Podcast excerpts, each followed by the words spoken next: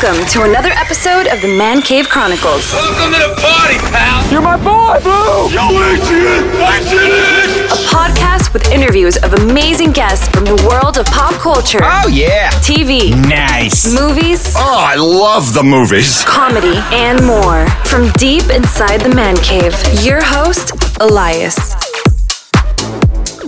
All right, welcome to the cave. I thank you for joining me today. Of course, thank you for having me. Exciting times, my friend. You know, the listeners, the viewers that tune into this interview, they can see you as Grover and Percy Jackson and the Olympians. Man, first of all, like, how's how's your life been the last uh, two, three weeks now with all this? It's been it's been pretty crazy. It's been it's been good. Um, I'm just glad that people seem to like the show. Uh, we put a lot of effort into it, so to have a reception that, I mean, overwhelming is just incredible. Well, it's been great too because Disney dropped it like a day earlier, and everybody tuned in right away to watch. Everybody tuned in right away to watch this. Uh, the reviews have been great. I haven't, I have not seen one bad review. I don't know about you. I haven't. Um, yeah, I was honestly I was a little skeptical because you know everyone was like, oh, 20th, 20th, 20th, and they had like episode drops like ready and everything. And when I was told that they were gonna drop it like a day earlier, I was like, is anyone gonna like know? Is anyone gonna watch it? And, like everybody tuned in, and it was, I mean, that's just a, a, miracle. I, I think that's incredible.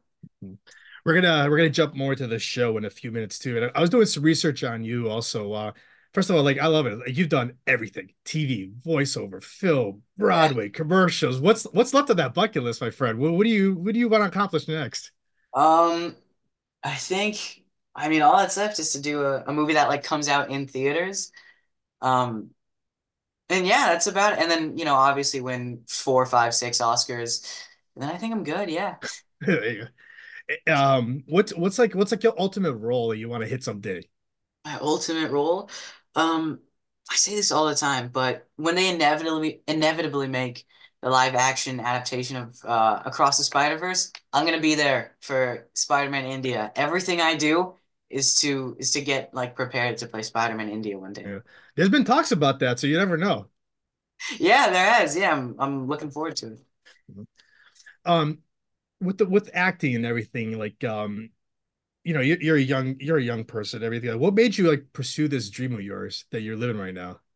Um, I'm gonna be honest. I think I, I think with most most um you know actors, it's a lot of luck. Uh, for me, it was a very cliche kind of uh, start. I got scouted in a mall, and originally my parents weren't gonna do anything about it. Um, because you know when some random person approaches your child in a mall and goes, "Hey, your kid is cute, bring him to this place," you don't really listen to them. Um, but my dad, he actually grew up with really bad stage fright, and we were talking about this in the car the other day. The reason he got me into acting is because he didn't want me to grow up with, you know, that intensive stage fright, and so he put me in some classes, and you know, because of because of that, I I found what I what I love. What's been like your family's uh reaction to all this seeing and all this stuff now? It's been cool. Um, actually, the person who got who sent me the open call and who got me into Percy Jackson, he's basically family. He's a very close family friend. I was fortunate enough to have him at the premiere. Um, he was he was the one person I wanted to impress the most Really? with this show, and seeing him that happy, I mean, that's like, you know, whether or not the show succeeded afterward was, you know, fine, but I I I just the people that I really wanted to like the show, they all like the show, and that's I think that's what mattered most. It's amazing. But yeah, let's jump right into the show then. Uh, did you you said you had a a little bit of help getting onto this? Did you also have to do any auditioning? Was there a certain role that you want for first, or was this the role that they asked you to go for? Actually, I completely forgot about this until I was talking to Walker and my mom about this the other day. I went out for Percy originally. Okay. They sent me two auditions. They sent me one for Percy and one for for Grover. Okay. And they didn't call me back for Percy. They didn't call me back for either for like a, a few months. And then eventually I, I got that call back for Grover and I started freaking out because, you know, that meant they remembered who I was. There was like new sides and everything. And yeah, I went through a few rounds. I got to meet the producers and the showrunners and our, you know, wonderful director of those first couple episodes, James. And yeah, I met Walker and Leah at the chemistry reads and, you know, is history. How do you audition for somebody like Grover? Like, did you go back to watch like the movies, or like, did you want to try to put your own spin on this? So I I thought about this a lot. I talked to my parents about this. I didn't want to watch the movies, but I did go back and reread the books. Okay. Um, I I I watched both movies, I think. I watched, I can't remember the last time I watched the second movie. It was in like fourth grade in class. Um, but I did, I rewatched the the first movie, I don't know, like fairly recently before I knew that there was a show coming out. And I remember my mom walked into our hotel room because, you know, it was in LA, and so we had to, you know, kind of book a hotel. And she walked in with a brand new box set of Percy Jackson that's like over there on my bookshelf. And she was like, You're reading these right now. And I blitzed through them in a night, and those definitely helped a lot. I my audition would have been a lot different if I hadn't read those. Hmm. What was the what was the description you were given for Grover?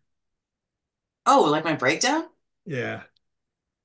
Oh, that's a great that's a great question. Um, I think it was just like the standards. They really focused in the breakdown on his he was empathetic, he's kind, he is Percy's best friend, he's his protector. Um, and then because the scenes I got were kind of in and out of Yancy, still very like in Yancy and like the scene right after out of Yancy. It was like, oh, he's helping his best friend get accustomed to this new world. Um, he's his best friend, Satyr, you know, just stuff like that. But they really pointed out his his kindness and his graciousness, and that's um, I think part of the reason why I, leaned so much, wanted to lean so much into that side of him. Hmm. Is it fun playing a 24 year old too? Yeah, it's pretty fun playing a 24 year old. Um, I it, it was weird. This is something that we we tried to kind of capture. He he ages half as fast, so he's he's like a 24 year old stuck in the body of a you know a 12 year old. Yeah. Um, so that was definitely interesting to try and it was my first time playing a 24 year old, so yeah, it was fun. Hmm. What do you think uh like playing this character and everything, what do you think has been like the biggest challenge? I know, I know I've read somewhere articles and everything about you about the goat walk and everything, but like for you, what was what was your biggest challenge with this character, you think?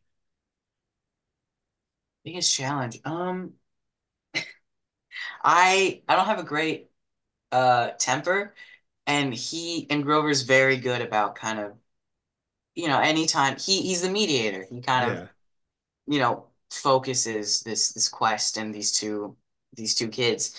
And so if it was me, I would have kind of snapped at at Percy and Annabeth way sooner. Um, it- but especially for the Ferdinand scene, speaking of, he it was really hard not to just kind of really get pissed at them, but to remember the reason he's saying this is not out of a place of, you know, anger or rage or spite or anything. It's just to get them to stop because more important things need to be done. How about the goat walk? How long did it take you to make that the way you like perfect, like the way everybody wanted to see it? Yeah, it didn't really like fully click until I think until I think we got to film that Minotaur sequence. I didn't really get a Mm. hang of it because, you know, we practiced it a bunch and then we went to Yancy where I'm not doing it as strongly, I guess, because Grover's kind of trying to hide his walk. And then for the Minotaur scene, that's when I kind of got to do it. And we worked with Rod and he was there and he would like every day I'd go act I would go up to him. He's the guy who taught me how to walk like a goat. And I would be like, How was it? Was today good? Was like, did I get it right? And he'd kind of give me a rundown of his notes. And eventually, like I got it. Did you find yourself doing the goat walk on a normal day after you Yeah, do it for so long? Like it's it's genuinely it's an issue. Like I can't stop doing even during the press tour, I the more I talked about doing it, the more I would do it like between interviews too, just like walking from place to place. And Walker brought it up. He's like, you still kind of walk like Grover. Like you have a very like forward, it's like you're falling with each step. And I'm like, yeah, I know. Uh, I'm well aware. And so I have to consciously put my my heel down to the ground now. What, what do you love about this character? Oh, everything. I so much. Um, when I was a kid, I, I loved Grover so much that I could I convinced myself that I could talk to animals. And so I would try and like talk to, you know, whatever pigeons were out there. And it ended in me getting attacked by a pigeon. And I think it stole my lunch too. Um, it was kind enough to leave me with a bag of goldfish, but I mean everything. He's he's so like kind and empathetic and and I mean things I've said a million times before. He is I don't know such a big influence on me, and so I, I because of him I tried to be um kind and you know kind of forgiving of other people uh the same way he is. I'm nowhere near as forgiving as other people as he is, but I, I you know I try. Yeah. I know I don't want to talk too much about spoilers and everything, but like, how would you describe now like Grover's journey throughout each episode through the season? Yeah, well, I think the biggest thing is that he just has something to prove. You know, after Thalia, after that, the Council of Cloven Elders is kind of breathing down his back. This is his last chance, and he's all the more closer to to Percy and Annabeth because of that Thalia incident. I mean, these are his best friends, so I think if if you know anything were to happen to him, he wouldn't be able to forgive himself. So that's just something that we wanted to bring to the forefront is that, you know, he's not just the mediator. He's not just there as like, you know, comedic relief. He's his own person. He has his own quest and he has things to prove. So that's that's something that we wanted to make kind of evident, I guess. I was told to ask you, are we going to see Grover eating any of like his signature snacks like you hear about in the books and the movies, you know, like uh you know, ping pong balls or uh, you know, or uh, tin cans, you know, yeah. just to throw Uh, out a few things.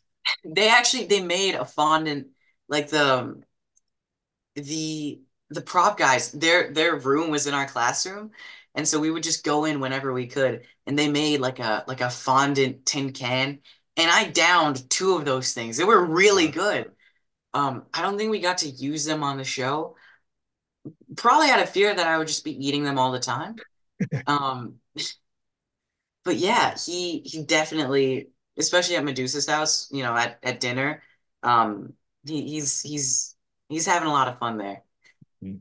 You mentioned Medusa, Jessica Parker Kennedy. She's a former guest of the show too. She's amazing too.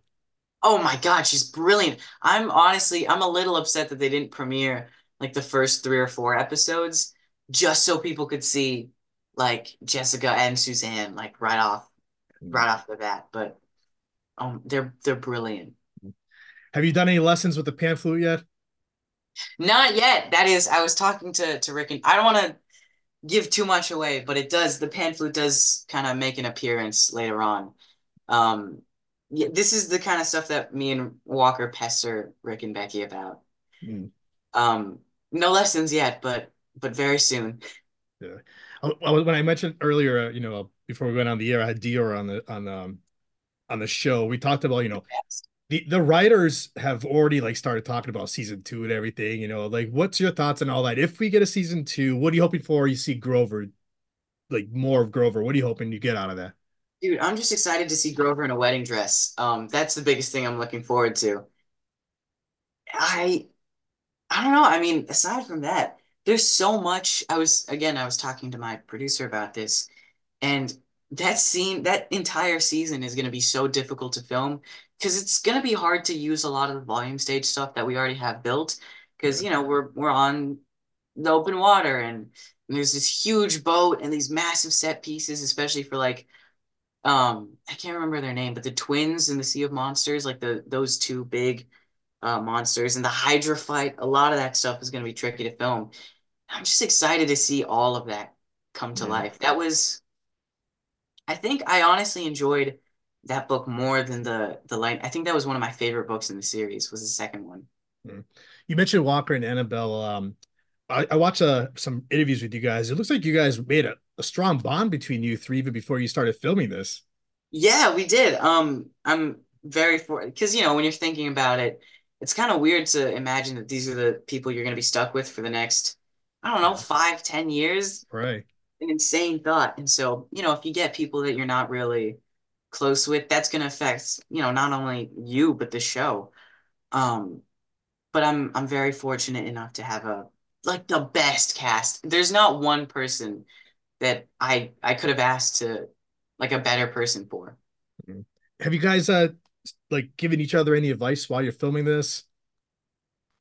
Um, it's less so about the advice and more so like we're always talking about what we could have done better. Like personally, we're not giving each other notes. We're not like, "Oh, Yeah. Walker, that was a rough day for you, wasn't it?" Um, but we're always talking about like, "Oh, we could have done this better, like this better." And just that constant improvement or just like even the will to improve is something that I've very few actors that I've worked with genuinely have. And so just getting to work with people who always want to be better, that makes you want to be better, which is kind of like the perfect, perfect thing for a show like this. Uh, per, uh, Percy has a huge fandom. You know, like what I was mentioning earlier, you know, it's, it's it's huge everywhere. You go on like Facebook, Reddit, you know, all these groups and everything. Like, uh, what are you hoping for? They remember mostly about like your performance for this series. What do I, or what is the the fandom? What do you what are you hoping they remember the most Oh. about your performance? Um, Because they love you out there. I know that they love you out there. I'm I'm very glad that the reception has been as positive as it has been. Um, because you know, again, like you put so much time into something like this, and just knowing that people like kind of see you for it and that they acknowledge how much work you put into it, I that's just incredible. There's there's really no other word for it. Um, I guess just I'm hoping people kind of realize, which I think they are, which is great, is that Grover's not just like the funny little sidekick, sidekick, Yeah. screaming goat kind of guy. Um, again, he's he's he has his own stuff to prove, and I'm really glad that the writers were kind of focusing on that throughout filming, which is great. So now, uh, how many episodes are we expecting this season fully? Did they say eight or ten? It's eight, yeah. Okay, that's what I mean. So now, what's next for you now? Any other projects you want to tell us about real quick before we end this that you got coming out, or I got nothing, man. I'm just looking for friends. Um, just you know, looking for people to hang out with, doing school. That's pretty much about it. that's amazing. All right, uh, let's end this by uh, how can the listeners or the viewers now uh, find you on social media to keep up with you, or possible Yeah, season just- two or anything else? Yeah, just my full name, Aryan Simhadri. Um, follow me if you if you so choose. Um, yeah, that's all, pretty much all of my stuff is just my full name. Amazing. All right, I want to thank you for giving me a few minutes today, and uh, good luck with everything. Let's get you back on with season two or any other project Absolutely. Thank you so much for having me, man. That's a wrap. That's a wrap, everybody. That's a wrap. Thanks for listening to the Man Cave Chronicles podcast. I finally get my man cave. You can find us on Twitter, Facebook, and Instagram at the MCC Podcast and our website, themccpodcast.com. Until next time.